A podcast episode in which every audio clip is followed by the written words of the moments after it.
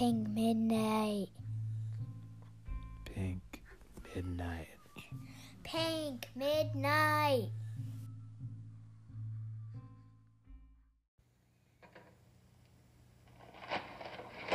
All the nerve. That stupid idiot Grover tells the police he's a Zodiac and makes headlines. How dare he draw on my intelligence?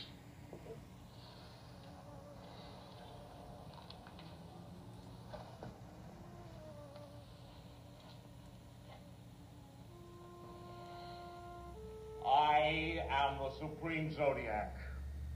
I must not let the animal nature of man block the way to my spiritual progress. If I'm to be happy in paradise, I must collect my slaves now. All those that I kill in this life will be my slaves when I am reborn in paradise. I must kill the serpent which guards this narrow entrance into paradise. But I shall not penetrate until I have proof of my slaves. The process that I have put you through was demanded upon me by the supreme power of another life. You are all now my slaves in this reincarnated life. In a former life, I have selected each and every one of you. How can you prove that you selected us? How? How? Yes, how? How do we know you are not one of us, selected by another? Simple, my children. Here. Here is my proof. I'm happy to see you recognize the tools of your liberation. Atlantis shall rise again. I chose you to be with me here in paradise. Once Atlantis rises, there will be a new cycle of life, a new universe with new pyramids to build. You are all saved. Saved. Because I, as the Supreme Zodiac, will not allow you, my personal slaves, to labor at such a task.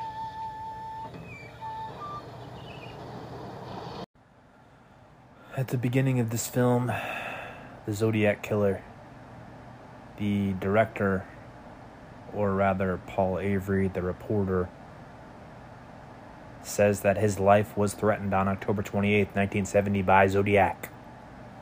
His victims received no warnings. They were unsuspecting people like you.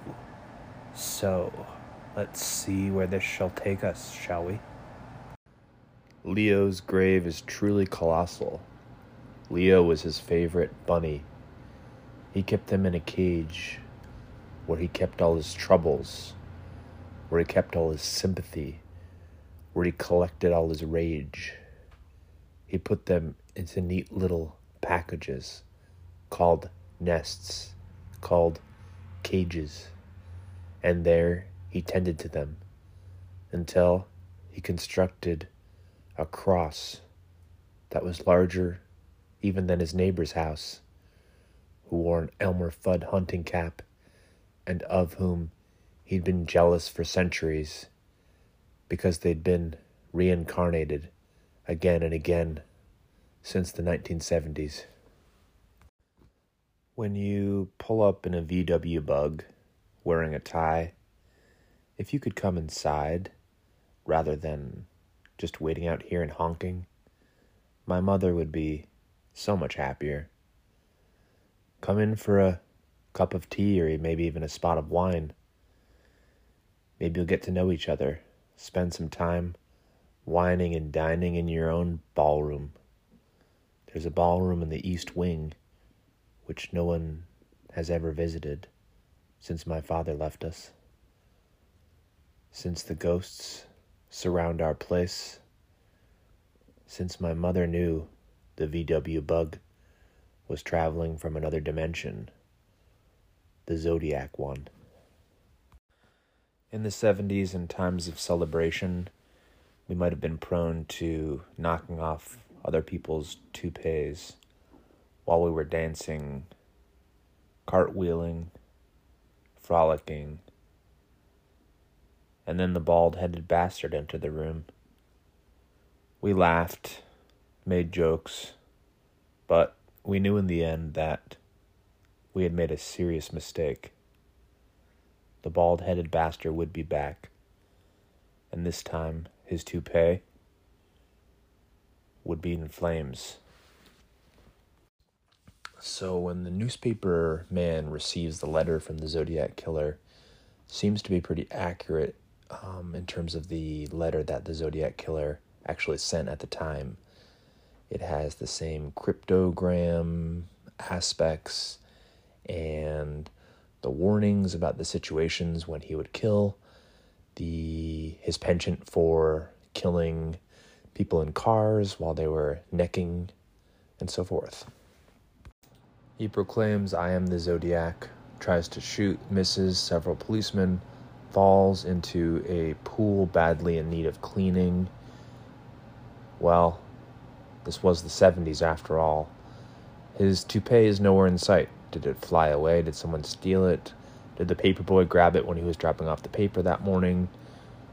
Was coffee spilled on it in a scene which was later removed, clunking into another scene which was later removed on the cutting room floor while snakes writhed about and the toupee walked on its hind legs, quite like a tarantula?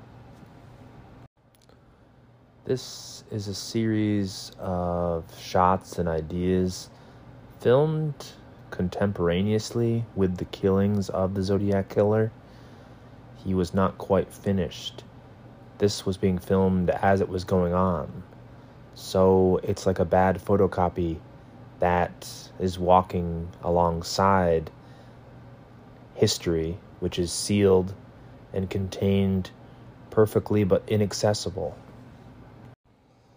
He says that solving the cryptogram will lead him directly into the police's arms at long last, reunited with a mysterious lover, a head scratcher, a nightmare, one who, who is forever elusive, a white deer, a white buffalo, a cat with one eye, a cat with two red eyes he explains on the phone how he was able to shoot people in the dark, and it wasn't by sleepwalking, and it wasn't by removing his own eyes and performing some sort of exorcism or rite. No, it was not by drawing an upside down cross on his forehead and walking backwards and chanting the Bible backwards. No, he had a small penlight which he stuck to his gun and was able to therefore point and shoot in the dark, in the footsteps of the night, while they ran and screamed when they were only looking for a little pleasure in their gritty, deranged lives. He was not the only one who was deranged. He draws the zodiac symbol in salt after buying everyone at the bar around. He's playful, he taunts, just like the real Zodiac killer, who was killing simultaneously as this film was being shot. Were there still killings happening? Was this film an investigation? Did the real Zodiac Killer see this film? Was the real Zodiac Killer involved with this film?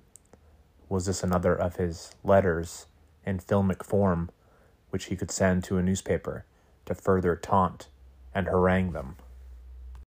This was the 70s, so whenever you sneezed, your nose would become a Groucho Marx nose. When you pass by your neighbors' places, they would give you a Groucho Marx nose. Whenever you stood into the limelight, your nose would become a Groucho Marx nose. It's the same woman you met before down some other road. She also lost a tire. She also lost her way. But you already played out this scene once before. Or did you? Is it a scene hovering in your distance, so that a scene from your life is like a projector, which you are watching but never reaching? While visiting his father, the Zodiac Killer comes across another man with a very weak heart. And I was very surprised, judging by his previous behavior, that he met and talked with someone that he then did not kill, which was very strange. The Zodiac Killer's father likes to bang the metal bars of his cage at the nursing home And he does tend to bite people, which explains why the Zodiac Killer does what he does. What if this was the Zodiac Killer's favorite movie and he went to multiple screenings of it and he was considering stopping his rampage, but then he saw this film and maybe then it seemed like a good idea to keep going, which, uh, you know, the filmmakers might have regretted if they saw him at the screenings. And then on the way out, the Zodiac killer kills a paraplegic or a guy who's broken every bone in his body. I mean, was that really necessary on your way out, Zodiac killer? Really? And then his way out continues and he kills his father's best friend, the guy sitting in front. You know, he told him that he can't be pushed around, yet he pushes him down a hill. He keeps cascading down the hill. He comes to an abrupt stop, and then somehow the thing jumps down a stairway like a subway turnstile and just keeps rolling and rolling. He was already dead, now he's dead twice. He dies twice over. That's the Zodiac Killer for you.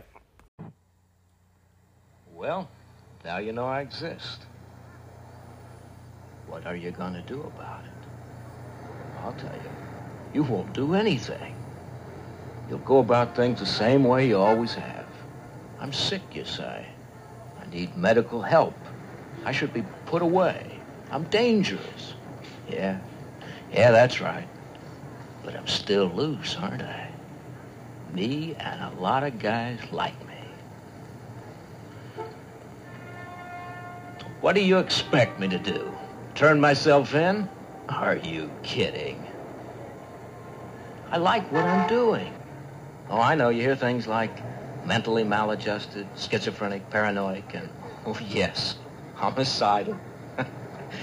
Did it ever occur to you that guys like me don't care about all that crap? Thank you for tuning in to Pink Midnight. We hope you have enjoyed your stay in this haunted hotel, in this abandoned palace, in this opulent field of nowhere grass.